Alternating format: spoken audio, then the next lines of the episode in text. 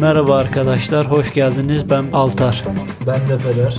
Arkadaşlar Onur ayına özel olarak iki tane konumuz var.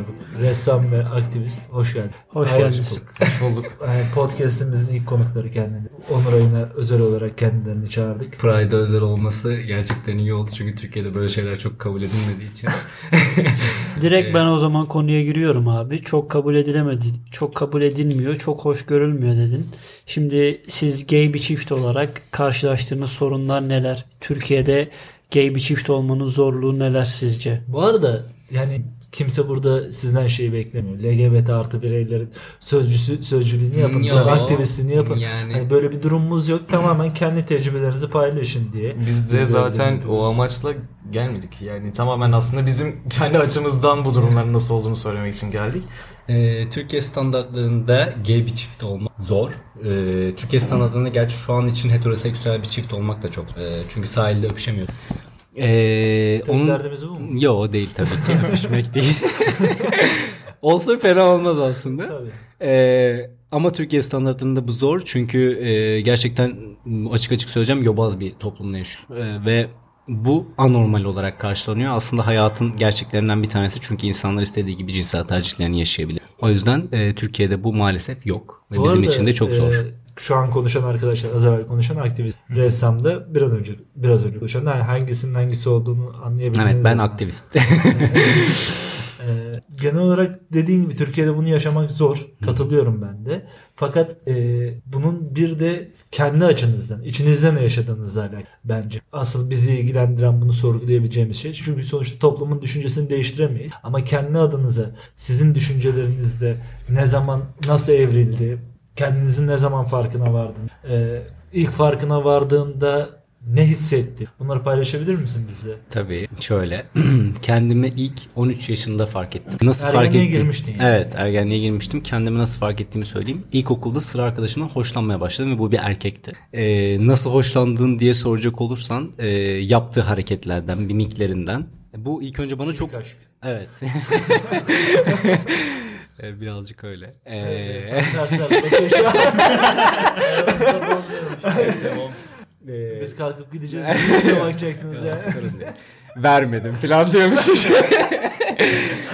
Şimdi şöyle tabii ki ama o zamanlar bunun ne olduğunu bilmiyorsun. Hani normal bir çocukluk sonuçta çocuksun. Yani ne kadar ergenliğe girsen de çocuksun. Tabii ben kendi yaşım yani kendi tecrübelerimi paylaştığımda ben o dönemde her hafta başka birine aşık. Yani her hafta farklı farklı insanlara aşık oluyordum. Yani sınıfta böyle 5-6 tane insanı regular bir şekilde sürekli aşkım değişiyor. Ama, Ama ya aşk, aşk da değil mesela. aslında yani o tanım aşk değil bence. Hoşlanma mı diyeyim. Yani Belki bence de her aslında- heteroseksüel erkeğin içinde bir eşcinsellik olduğuna inanan bir kesim. Çünkü ben, ben kendi adıma konuşayım. Kadın olsam ben- kadın kutsaldır. Ben öyle Niye abi düşünüyorum. siz de heteroseksüel ilişkide göt sikiyorsunuz. Yani bu gayet normal. Anal ilişkiyi seviyorsunuz. Erkekler Şimdi, sever. Ya burada Hadi bunu konuşalım. bu- bu- bunu seviyor olabilirsin. Bu ha- hadi bundan hoşlanıyor da olabilirsin. Bunu istiyor da olabilirsin ama bence yaşadığın cinsellikle alakalı şey yalnızca bir deliğe girip çıkmak değil. Ya elbette. Orada bir beden, bir ruh karşında var ve hani aramızdaki fark aslında benim bunu bir kadın bedenimden hoşlanmam ve senin bir erkek bedeninden Evet. hoşlanman. İşte bu kadar basit. Evet yani bu, bu kadar basit yani bunun imici mi artısı eksisi değil yani bu olay tamamen nasıl bir bedenden hoş ve ben, diyorsun ya her insanın içinde vardır diye ben kendime söylüyorum ben kadın olsam lezbiyen olurum kadın bedeni kutsal bulurum benim adıma Yani dediğim gibi e, bence her her, her erkeğin içinde var. Çünkü e, daha öncesinde tanıştığım insanlar arasında evli iki çocuk babası insanların da çok bana yaşadım. Şahit oldum yani. Birebir yaşadım. E, Peki ressam, arkadaşlar siz göremiyorsunuz ama sürekli gözleriyle kafama mikrofonu geçireceğim şimdi. senin nasıldı ressam? Sen nasıl hissettin? Yani bunun farkına varman nasıl oldu? Yani şöyle aslında her, genelde herkesin olduğu gibi diye düşünüyorum. Ee, ben de ilkokul zamanlarında aslında kendi durumumu keşfettim. Ama tabii ki de çocuk olduğumuz için bir şeylere dikkat edemiyoruz. Hani ya- fark edemiyoruz daha doğrusu. Hani gerçekten böyle mi olması gerekiyor, şöyle mi olması gerekiyor tarzında. Ee, ben de yine sınıftaki e, sınıftaki bir arkadaşımla hoşlanarak başladım. Ve hani istemsiz olarak ergenlik zamanında olduğundan dolayı bir artık böyle bir mastürbasyon zamanlarına denk geliyorsun. Ve o sırada e, hayal ettiğin şeylere baktığında ben erkekleri hayal ederek artık ya- yapıyordum. E tabii normalde bir bastırılmış bir şey hani normal heteroseksüel bir kadınla erkek bir ilişki kadınla erkek arasında olmalıdır denildiği için de bazen bu durumlardan ya hayır böyle düşünmemeliyim deyip rahatsız oluyordum açıkçası. E, böyle bir devam etti. Lisede birazcık baskın olmaya başladı. Lisede çünkü bir gruba dahil oldum. Tamamen sosyal medya üzerinden insanların tanıştığı bir grup. Ve bu sürede işte e, orada herkesin açık açık durumlarını yaşaması dedim demek ki böyle normalde yaşanabiliyormuş. Ama e, bu süreçler benim için çok sıkıntılı geçti. Bayağı bir sıkıntılı süreç atlattım. Çünkü e, biraz da benim kişiliğimden, karakterimden kaynaklı. Çünkü insanları çok önem veren bir Birkaç evet. Bu yani insan kaybetmekten bahsediyorsun. Tabii tabii aynen. Yani sadece cinsel olarak değil de hem oradaki e, aslında biraz daha kendi düşüncelerimin normal olabildiğini öğrendim. Ekstra olarak insanları da yani oradaki insanları da e, değer verdiğim için, sevdiğim için aslında e, çoğu şeyi önemsemeye başladım. O sıralar biraz sıkıntılı zamanlar geçirdim. E, tartışmalar da oldu. Yani tamam tamamen sanal ortamdayız. Hiçbir şekilde görüşmüyoruz, etmiyoruz. Herkes başka Ha şehirlerde. bu ben görüştüğünüzü zannediyorum. Yok yok yani sosyal ortam, sosyal medyada aslında. Tamamen yani chat aslında. Evet yani Yapmış. öyle düşünülebilir aynen. Ama sonrasında... Peki görüntülü gerçekten bahsettiğin dönem bu görüntü çok yaygın bir dönem değil sanırım. Yani nasıl söyleyeyim 2012 2000 diyorum ya lise zamanları işte. Anladım. Yani FaceTime çok yaygın. aynen aynen aynen. Yani herkesin Android telefonu yani vardı telefonu ama yani çok gelişmiş şeyleri falan yoktu. Ee, genelde WhatsApp üzerinden falan işte konuş. O zamanlar çok sıkıntılı bir süreç geçirdim çünkü öyle bir ortama düşmüşüm ki herkes böyle diye kesinlikle demiyor tabii ki. Ee, böyle birbirine hakaretler falan da olmaya başladı ve e, bazı dönemler işte böyle birbirini kışkırtmalar, dedikodular falan filan da dönüyor. Öyle bir ağır bir süreç atlattım. Ee, o zamanlar biraz depresyona da girdim. Ailemle gö- hiç görüşmüyordum. Yani şöyle okuldan geliyorum akşam 6'da. Direkt çantamı falan alıp odama çıkıp karanlıkta gece 11-12'ye kadar oturuyordum. Ee, hiçbir şekilde annemle babamla görüşmüyorum. Sabah zaten ben okula gittiğimde yine gördüm falan. En sonrasında annem bayağı bir korktu. Artık acaba şey mi telefondan birisi yönetiyor da tehdit mi ediyor falan tarzında bir şey yapmaya başladı. Benim o sırada o konuşmalara çok e, ka- ka- katılmamın sebebi veya odaklanmamın sebebi de aslında hani tamamen kendimi anlayabilmemdi. Gerçekten böyle mi şöyle mi diye. Bir de orada biraz daha kendimi rahat buluyordum. O yüzden biraz daha kaptırmış.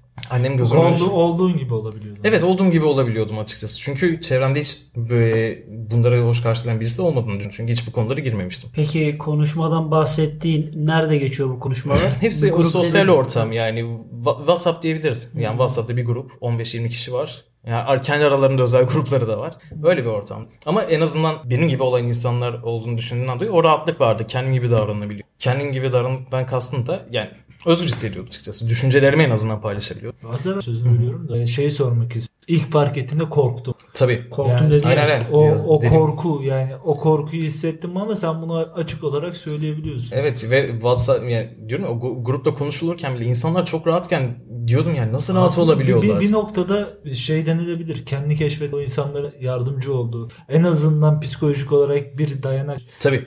Aynen. duvar oldu yani. Aynen ama şey değil hani görüp de aha böyle şey varmış ben bunu kayayım falan tarzında değil. Bu zaten içinde olan bir şey diyorum ilkokuldan Sen beri bunu bir arayıp şey. bulmuşsun zaten. Evet Yani benim ilk- karşıma böyle bir tabii grup tabii aynen aha özendim tarzında zaten bir şey yok. Yani eminim ki o grupta olmasaydı zaten öyle bir şey olmasaydı ben yine bu düşüncelerle devam edecektim. Ee, ve e, tamamen kendimi kabul etmeden devam edecektim. Belki de daha huzursuz olacaktım. Aslında her şey bir tecrübe benim yaşım. Bu durumdan sonra belki artık hani yine şüphelerim vardı o ayrı bir konu kendimde. Ve annemi de artık öyle görünce dedim ki artık bir psikolojik alma zamanı geldi. Yani belki o durumdan belki biraz daha ailemi şey yapabilirim tarzında. İki defa gittim. Bir psikiyatriste bir de psikoloğa gittim. Ee, ama herhangi bir e, şey olmadı. Hatta ps- Peki psikoloğa psikoloğa falan açabildin mi? Aynen şimdi o konuyu söyleyeceğim. Aslında güzel olan bölüm de o. 17 yaşında gittim ve 17 yaşın 18 yaşından küçük olan bireyler e, psikoloğa gittiğinde ailesiyle paylaşılması gerekiyor. Aa ben bilmiyordum. Yani en azından benim doktorumun dediği oydu. Benim bildiğim kadarıyla o sırada. Ee, ve ben oraya gittiğimde sadece durumumu söyledim ama ailemin hiçbir şeyden haberi yok. Sen bunu biliyor muydun peki oraya gittiğinde ailene bu konuşmaları Bilmiyordum. Yani bunu açıkçası bilmiyordum. Ama ailem de zaten bunlardan şüphelenmemişti. Tamamen artık hani asosyal olmam, hiç kimseyle görüşmem, depresyonda olduğumu düşünüyorlardı. Sonrasında e, psikoloğa gittiğimde şey dedi. Evet e, yani nedir yani niye gelme amacın falan ne? Ben de hani bir insana ilk defa bir insana yüz yüze karşı karşıya açılıyorum. Çok gerildim ve ancak şunu dedim. Yani ben sanırım erkeklerden hoşlanıyorum. Bana pat diye yüzüme şeyi sordu. Porno izlerken de de erkeklere mi dikkat ediyorsun yoksa kadınlara mı dedi. Yüzüm kızardı hiçbir şekilde cevap veremiyorum. Hayatımda ilk defa böyle bir konuşma yapıyorum çünkü. Dedim ki sanırım erkekler. Ama hep böyle bir şey e, kararsızlık var. Yani tam olarak söylemek istemiyorum çünkü. Keşke bana sorsan. Ben kadınla olduğu pornoyu zaten izlemiyorum. ben kadın pornosunu izlemiyorum. Sonrasında gay pornoları izliyor musun diye sordu. Ama yüzüm kıpkırmızı. E, Gerçekleri söylüyorum ama hani gel şey bazen sanırım falan diyerek o zamanlar çocuk olduğumuz için. Daha 17 yaşındasın. Tabii tabii. Sonra bu durumları konuştuk. Daha sonra şunu, şunu dedi. Ressam e, bu durumu anlattık. E, ama bunu ailenle de paylaşman lazım dedi. Daha sonrasında gerildim. İşte onlara sadece başka bir yerde yaşamak istediğimi, işte yeni bir hayat yaşamak istediğimi, bir şeylerden kurtulmak istediğimi, alış, alışıldıktan çıkmak istediğimi, yani başka bir e, sayfa açmak istediğimi söyleyin. Tabii bu sırada öyle söylediğini sanıyorum. Yıllar sonra yakın bir arkadaşı, psikolog durumumu aslında aileme bahsetmiş. Orospu çocuğu. Hayır.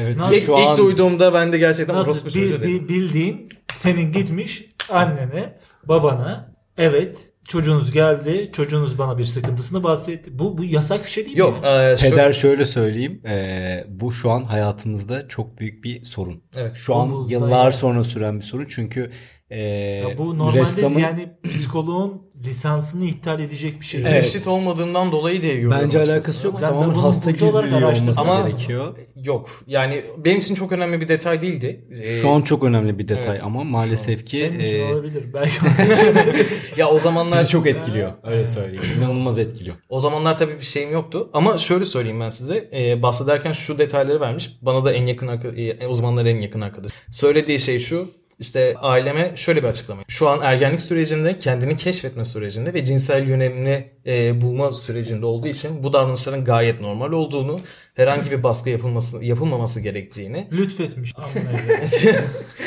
Ve e, yani tamamen aslında normal bir durum. Sakın e, bir anormallik var diye düşünmeyin. Bu durumlarda e, kendi yolunu bulacaktır tarzında bir konuşma yapmış. O yol yol değil ama. İçinden şu an desem gerçekten o yol, yol değil derim.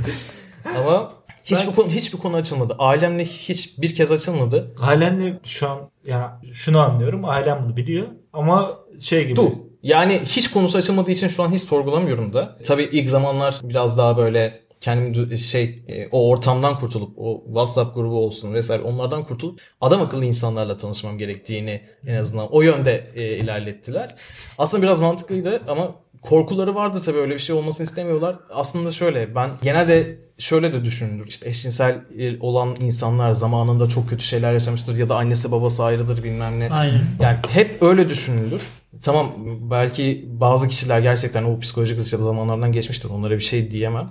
Ama kendi açımdan benim ailemde hiç öyle bir sorun yaşanmadı. Ee, gayet de iletişimim herkesle çok iyi aile, aile içerisinde. Ve bu durum yani söylesem açılsam aslında çok büyük bir tepki alacağımı düşünmüyorum. Anladım. Çünkü Ama yine de söylemeye gerek yok. istemiyorum. Evet söylemeye gerek yok. Yani ben en azından söylemeye gerek duymuyorum. Ee, sebebi de şu. Ben kendi hayatımı kendim bilerek yaşıyorum. Ve e, bana zarar vermeyecek şeyler yapıyorum. Yani zarar vermeyecek şekilde. Ben bunu aileme söylersem hayatımda de hiçbir şey değişmeyecek. Ama Sa- onların hayatında. Sadece onları üz- yani tabii ki de sonuçta e, çocuğusun yani. O yüzden e, kafasında bir soru takılacak da nasıl yaşayacak, nasıl bir şey, şey olacak. Hani zaten Türkiye ortamını görüyoruz. Yani bazı ünlü markaların bile sa- sadece şeyden dolayı e, işte LGBT'yi destekliyor tarzında gökkuşağının her şeyini çıkardığını görüyoruz. Yani böyle bir ülkedeyiz. Saçma sapan bir, e, yani bir sonuçta bu, bu var. ülkenin gerçekleri bunlar. Maalesef öyle. Ve böyle bir durumda alemin düşüneceği şey hayır nasıl erkeklerle olur değil de daha çok benim Nasıl o- hayatta kalacak? Evet, Senin benim mutluluğuna dair. Evet benim oğlum nasıl yaşayacak? Yani zor olmayacak mı? İnsanlara bir de şey vardır. İnsanlara ne diyeceğiz? Hani Ne güzel abi aslında bu senin ailenin çok olgun ve eğitimli olduğunu gösteriyor. Mesela ben şimdi bir tahayyül ediyorum. Atıyorum muhafazakar bir ailede bu çok daha farklı bağlamda karşılanabilir. Yani adamı direkt cinayete bile gidebilir yani. Tabii ki de ya Ki röportaj yaşanmışlığı var zaten. Evet, yani evet. daha Yani. öncesinde yaşanmışlığı var. Ee, Diyarbakırlı bir aile Marmara Üniversitesi'nde fizik öğrencisi, 4. öğrencisi öldürüldü. Hatta filmi de yapıldı zannediyorum. Ee, babası tarafından yani 2014. Ee, o yüzden aile içi şiddetin ya aile vahşeti doğuran birçok e, eşcinsel vakası maalesef var. Bu arada az önce değindiğiniz konu doğru olabiliyor. Herhangi bir işte bir acaba e, küçükken bir şey mi yaşadı veya küçükken tacize mi uğradı veya küçükken biri ona tecavüz mü etti? Ee, yaşadım arkadaşlar bunu küçükken maalesef ki. Ee, tacize uğradım. Ee, nasıl uğradım? Ortaokulda bir futbol kursuna gidiyordum. Ve o futbol kursunda Halı sahayı sevmiyorum demenin Evet sebebi. tamamen şu an bende halı saha fobisi oluşturdu.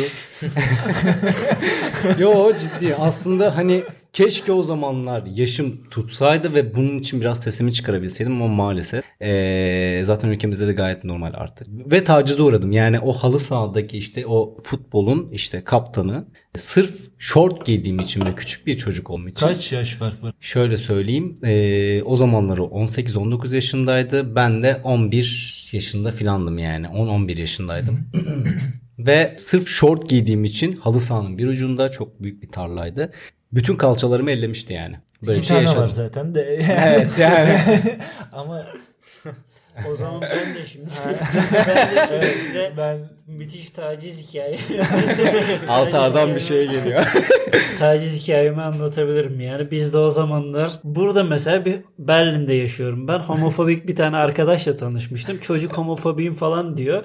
Ya diyorum bu hikayeyi anlatıyorum. Ulan ben homofobik değilsem kimsenin homofobik olmaması lazım. Nasıl homofobik oluyorsun? Hikayeye dönersek şimdi Beşiktaş'ta o zaman maçlara falan gidiyoruz. Deplasmana gidiyoruz. Evimiz yok o zaman. Aileye de yalan söyleyeceğiz. Deplasman Sa- dönüşü. Ha, deplasman dönüşü saat 5 gibi falan varıyoruz İstanbul'a. Ee, saat 8'de 9'da da okul var. Şimdi o 3-4 saati bir yerde geçirmemiz gerekiyor. Çünkü yata dışarıda kalamazsın. Daha Aşırı soğuk. Aynen mi? lise 2. Lise 2 aynen. Yani çocuğuz bildin 15-16 yaş. Bana işte arkadaşım X kişisinin evinde kalabilirsiniz dedi. Neyse ben ama adamın böyle hiç böyle bir şey olduğundan haberim yok falan. Ve herifin ama şey de var. Adamın lakabı da işte gay. Yani ismini söylemeyelim şimdi ama başına gay koyuyorlar. Sonra ismini telaffuz Tabii ediyorlar tabii. adamın. Adam yani Oğlanca diyelim biz.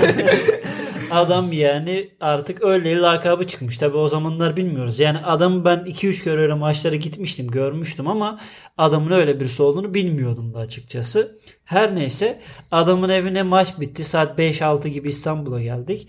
Adam dedi ki siz dedi böyle mi yatacaksınız? Nasıl yani? E dedi çıkartın üstünüzü terlediniz ettiniz. ben de hala anlamadık. Çocuğuz yani. Böyle bir şeyi tahayyül edemiyorsun. Kaç kişisiniz? İki kişiyiz. Bir tane de arkadaşım var. Aynı aynı sınıftan arkadaşım.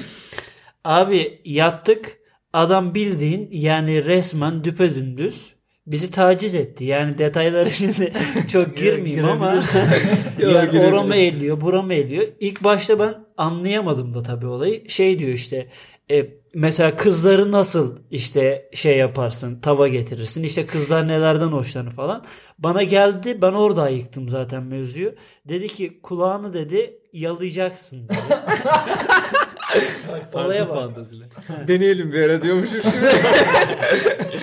Abi dedi ki kulağını yalamaktan çok hoşlanır dedi. Sonra baktım geldi benim kulağımı yalıyor falan. Sonra arkadan işte elleyeceksin falan diyor. Benim işte kıçımı falan elliyor. Yani ben araya yastık koydum. Ben dedi ki yani Aşkı şey memnun çekiyoruz çünkü.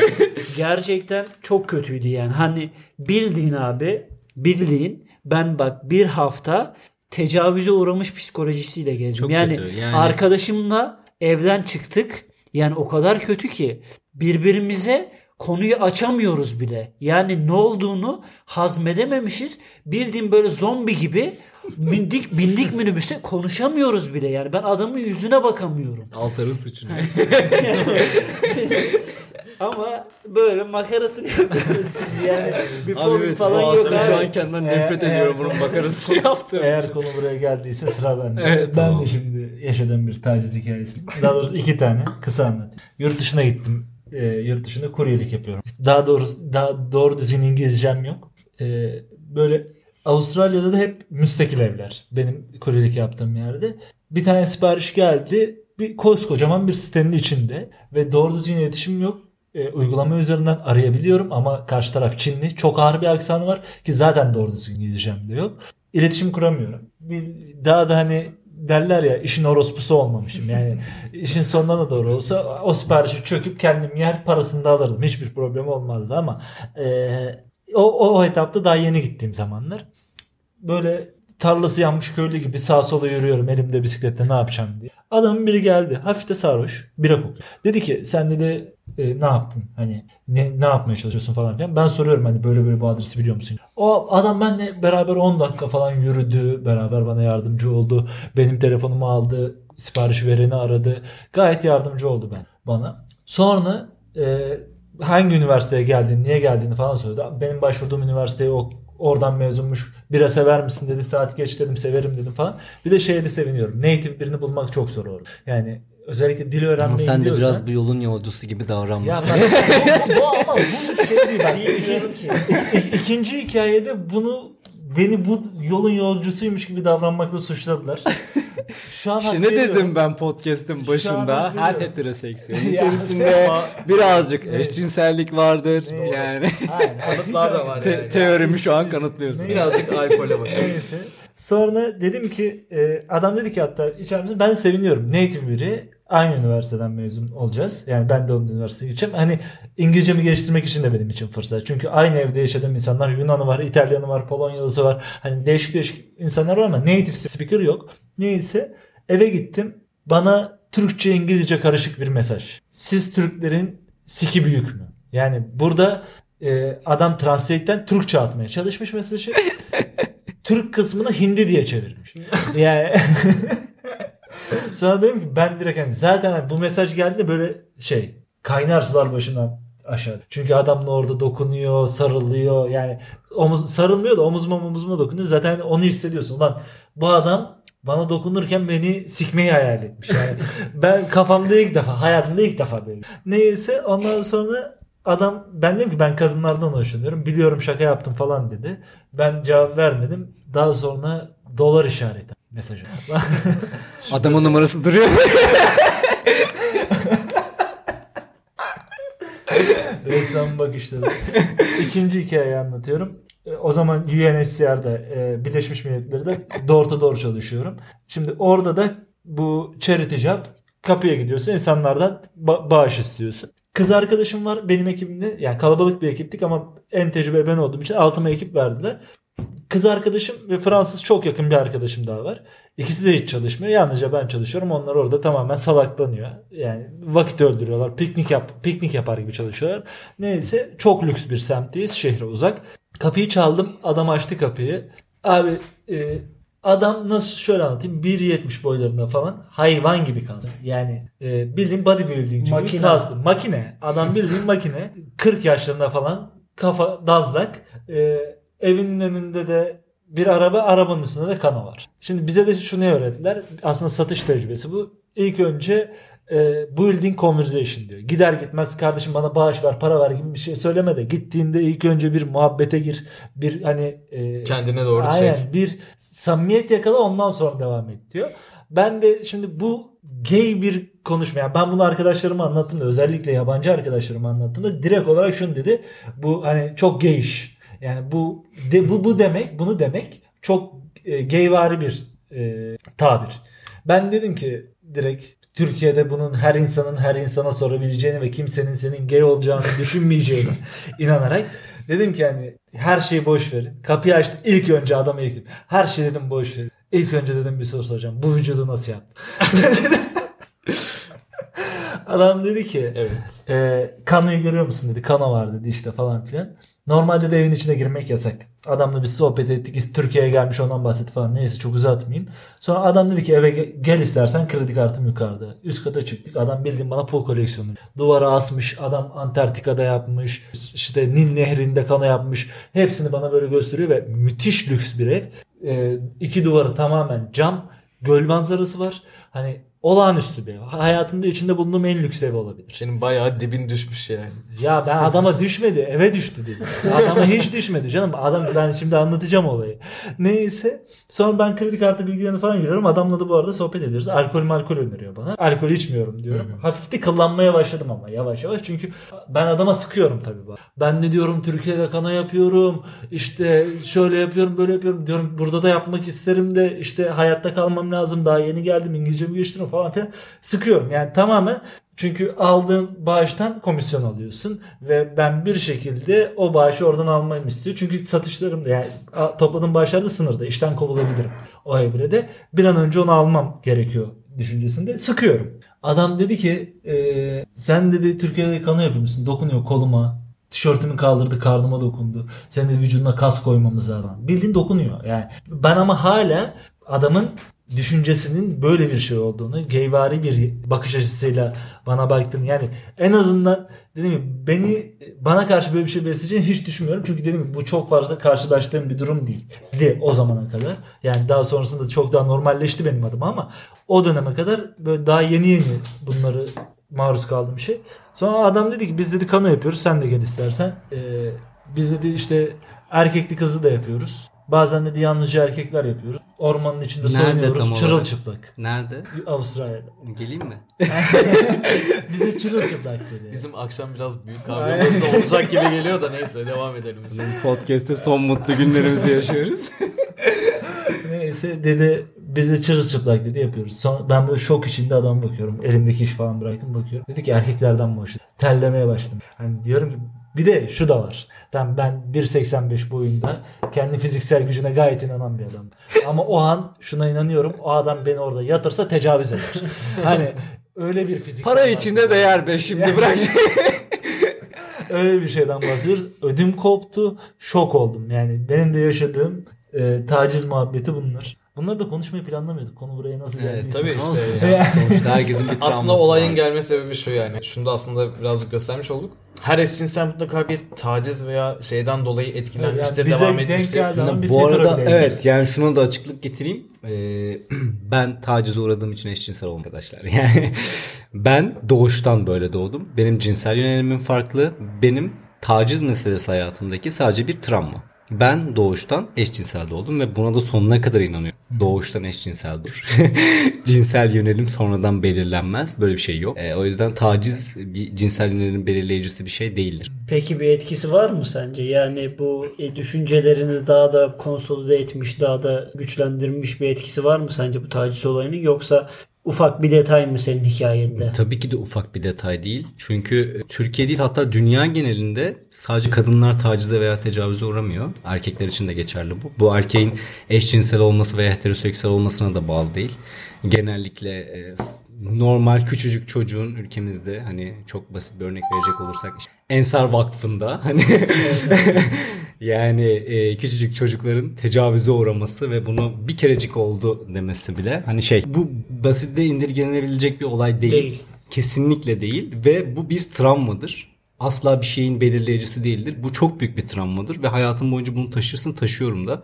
Yani yaklaşık bunu yaşayalı 12-13 sene oldu. Şu an 24 yaşındayım ve halen etkileri sürüyor ve en büyük şeyi ben en yakın arkadaşlarımla bile gerçekten futbol oynamaya gidemiyorum. Ya Abi bu niye şey böyle? olabilir. Bu arada hani bak diyoruz ya e, aynı ressamın söylediği gibi insanlar bir şey yaşadığı için bunu olmuyor. Çünkü ben şundan da eminim. Eğer ben yurt dışına gidip bunu tecrübe etmemiş olaydım ya da Altar yurt dışına gidip bunu tecrübe etmemiş olaydım. Başka insanlarla karşılaşıp başka kültürlerin o dediğimiz köşelerimizi törpülememiş olsaydık belki de bu beni bırak e, LGBT artı bir bireye dönüştürmeyi homofobik bir birey bile Evet yapabilirdim. yani bu aslında sen bunu e, belki şey yaşaman senin aslında dediğin gibi paralel paralel olarak seni bir homofobik insana dönüştürecekti. Bu daha kötü bir şey aslında. Tabii abi. Yani normalde senin bunu okuyup anlamaman veya işte ne bileyim kültüründen kaynaklı veya arkadaş çevrenden kaynaklı böyle insanların olmaması seni tamamen yurt dışından döndükten sonra homofobik bir insana dönüştürecekti. ben bu yani. şerefsiz herif yüzünden homofobik birisi. ben sizi gördüğümüzde sizi gördüğümde küfür ediyor olabilirdim yani. Evet. Ama bir şey söyleyeyim. Ama- Bizimle beraber homofobi açan çok arkadaşımız var. Evet. Çok Gerçekten. güzel örnekler de var yani. Yani e, en yakın arkadaşlarımızdan bir tanesi hatta şu an aramızda değil. Ona da selam olsun. Kendini biliyor kıvırcık. e, inanılmaz homofobik biriydi. İnanılmayacak derecede homofobik biriydi. Şu an birbirimizin evinden çıkmıyoruz. Aynı sitede yaşıyoruz yani. İnanılmaz homofobik demekten kastın ne mesela? E, direkt eşcinsel bir birey gördüğünde kusmaktan. Kusuyor yani. Ciddi Gerçekten anlamda kusuyor. olarak. Fiziksel olarak kusmaktan bahsediyorum. Tuvalete gidip kusuyor. Direkt tuvalete gidip kusuyor yani. Çünkü ağır travmaları olmuş. Hangimizin yok ki? Abi bence şöyle bir şey var şimdi. Yani bizim ülkemizde dediğin gibi e, güncel hükümetten ve yapıdan da kaynaklı olarak bu bastırılmış. İçişleri Bakanı çıkıp da diyor bir, bir- çıkıp da diyor ki bu adamlar sapkın bir bayrak taşıdığı için çok yanlış bir şey olduğunu düşünüyorum ve bundan dolayı da bastırılmış bir yerde daha da çok sapkınlığa, marjinalliğe doğru kayıyorsun. Bir örnek vereceğim mesela. Benim arkadaşım gelmişti yurt dışından. Adam otostopla mesela doğuyu gezmişti. Bütün her yeri gezdi. Ve bana söylediğinde ben şok olmuştum. Yani doğudaki duran arabaların yarısı neredeyse bana dedi teklif etti. Yani duran arabanın yarısı benim cinsel taciz de demedi ama hani biraz daha böyle ışık versem bildiğin yatıracaktı beni. Hani bildiğin böyle şeyler olacaktı dedi. Şok olmuştum. Yani baktığın zaman doğu dediğin en muhafazakar yer ama aslında öyle değilmiş. Bu Evet. adamları bastırdığında daha da sıkıntılı durumlara yol açıyor. Evet bir tane de örnek var mesela. Ee, ben şöyle gerçekten ülkede çok fazla derecede gizli e, eşcinsel olduğunu e, düşünüyorum. Yani hiç ummadığım ya da asla yok canım Ha, bu, olmaz bu, bu dediğim güzel insan. bir konu aslında. Böyle en garip bulduğunuz düşün gördüğümde şok oldum. Ha bu kadar da olmaz dediğim. Evet evet ya çok bü- büyük bir örnek. Ben zamanında e, hayatımda sadece bir kez gay club'a gittim. Hayatımda ilk kez ve Türkiye'de son var kez mı? de. Efendim? Çok var. Var. Var tabii Aa, ki de. Tabii tabii Yani çok ünlü gay club'larımız var. çok çok ünlü gay club'ları da var. basit örneği Legal- Süper Fabrik. Mesela. Legal bunlar. Legal Tabii, legal tabii. tabii tabii. Yani tek yön. Taksim'de Yani falan- en berbatı tek yöndür ama şu an Taksim'de tek yön. Evet ve ben e, ilk Ee, deneyimim Ressam tek, da oraya gitti. tek yön oldu. Ve ilk defasında yani gitmemin tamamen istememin sebebi şuydu. Ben hiç öyle bir ortamda bulunmadım. Yani hiçbir gay club'a gitmedim ya da bir sürü yayın olduğu ortamda, bir sürü eşcinselin olduğu ortamda bulunmadım. O Yani ortamının Bir o merak ortamın, ettim. yani şey aslında o ortamın normali bu. Böyle bir yerde bulunmadım gibi. Ya Normalize normal- edilmiş normalize yer. edilmiş. Aynen. Ya hiç öyle bir yerde bulunmadım. Nasıl acaba bu ortamlar nasıl ya da gay club'da insanlar nasıl eğleniyor bunu görmek istedim sadece. Bir kere gittim hayatımda. Ve gördüklerim gerçekten beni şok etti. Yani hani bazen diyoruz ya sadece yurt dışında olur falan filan. Evet Türkiye'de de oluyor. E, tamam ama Türkiye'de şöyle bir şey yani yapıp bence. Bilmiyorum. Bazıları en azından. Herkes için kesinlikle konuşmuyorum. Ama e, bir şey var böyle hani o bastırılmış içine bastırılmış her şeyi orada aşırı derecede dışarı çıkarmak Tabii abi. Yani bu şey gibi Ayaklı Tinder diyeyim ben sana oraya biraz. Yani Hmm. ayaklı Tinder olarak söyleyebilirim. Ya şöyle bir içeri giriyorsun. Tamam normal herkes üstsüz olabilir, gezebilir, eğlenebilir ama ben mesela e, sigara içme alanına çıkarken sadece bak yürüdüğüm, yaptığım tek şey yürümek. Mekandan arka tarafta sigara içmek için yürüdüğümde birisiyle yanlış, yanlışlıkla göz göze geleyim. Yürüyorum sadece. Şöyle etrafıma bakarak yürüyorum. Direkt bana merhaba yani merhabadan kastım şu. e, göz kırpıp sonra dilini çıkarıp sonrasında merhaba diye tepki vermeler. Daha sonrasında durduk yere ya bilmiyorum biraz da rahatsız ediyor. Belki rahatsız etmeyen kişi bazıları Beni de rahatsız çok etmeyebilir rahatsız ama- etti şu an. ama, hani- ama şöyle yani bir yerde dururken sigara içerken 6-7 kişinin san- sana baktığını düşün bir de ama şey olarak yani boydan boya süzdüğün bu biraz rahatsız edici ve heh, en büyük şok olduğum kısma geliyorum. Abi ben orada yanlış olmasın ama 40 yaş üstü diye düşünüyorum. Öyleydi çünkü. 40 yaş üstü iki tane adamın birlikte sarılarak dans ettiklerini gördüm ama garip olan şu adamın e, elinde yüzük var. Parmağında yüzük var. Ve e, yani şöyle sen burada bastırılırsan e, bastırılıyorsun ve hani kadın erkek ilişkisi olmak zorunda diye insanları yediriyorsun. E, bunlar da ses çıkarmayan kişiler gidip tamamen hani tamam bir kadınla evleneyim çocuk da yapayım bilmem ne falan deyip hayatlarını öyle mahkum ediyorlar. Kendi hayatlarını öyle mahkum ediyorlar. Ve daha sonrasında bu ileride böyle ortaya çık- çıkıyor. Yani şu daha mı iyi? Sen evlisin, çocuğun çocuğun da var. 1 2 3 hiç fark etmez çocuğun var E sen e, bunun dışında kendi hayatını yaşayamıyorsun ama gizli gizli erkeklerle buluşuyorsun ve o psikoloji hem e, adam için hem de ailesi için çok ağır bir şey. Ve bunu zorlayan kişiler de aslında bizim ülkenin bu aslında. toplum. Ya bu Ya, bakış açısı. Aynen Bakış açısından çok aslında şey dediğimiz gibi doğduğumuzdan beri öğretilmiş bir şey var. Kadınla erkek evlenebilir. Kadınla erkek çocuk yapabilir. Kadınla erkek bir ilişki süredir. Onun dışındaki her şey ya haramdır ya da aptallıktır işte sapkınlıktır. Ama e, şöyle bir şey var. Ben de birebir şahit oldum ve birebir de yaşadım bunu. Ben evli iki çocuk babası bir adamın ve bu gayet şu an yakın çevrede iktidarda olan, siyasetin içinde olan biri doğrusu. Benimle yatmak için para teklif etti. Ya ben bunu birebir yaşadım. Evli iki çocuk babası. Ve bu tamamen bunu karşıma alıp ben bunu açık açık sordum. Neden? Neden evlisin o zaman? Hani neden böyle oluyor? Çünkü tamamen ailesinin gelenekleri görenekleri yüzünden evlenmiş ve bunu aslında çocukluğundan beri dediğim gibi doğduğundan beri aslında eşcinsel ama bastırılan duyguları, bastırılmış cinsellik duyguları yüzünden e, kadınla erkeğin sadece doğru olacağını kendini de inandırmış. Sonrasında da pişman olmuş bireyler oluyor ve Türkiye'nin gerçekleri bu çok fazla var. İnanılmayacak derecede fazla var. Bu yani. kadar bence? Türkiye ile de alakalı bir şey. Yani bu bence e, İbrani dinlerin yaşandığı her ülkede öyle. Hani bu nasıl diyeyim zaten hani Fırat'ın doğusundan bahsetmiyor. Yani Arap coğrafyasında, Müslüman coğrafyada tabii ki bu kısmı var ama bir Katolik dinine de gittiğinde, bir Musevi dinine de gittiğinde hatta bir daha uzağa gideyim bir Japonya'ya gitti. Herhangi bir toplum bunu kabul etmiyor. Ya sadece oralar da değil. Avrupa bile yani Amerika bile tamam hani çok geniş olabilirler ama Ya Hollanda'ya gittiğinde bile bu işin sonuçta hani normali direkt olarak bu mudur, değil midir?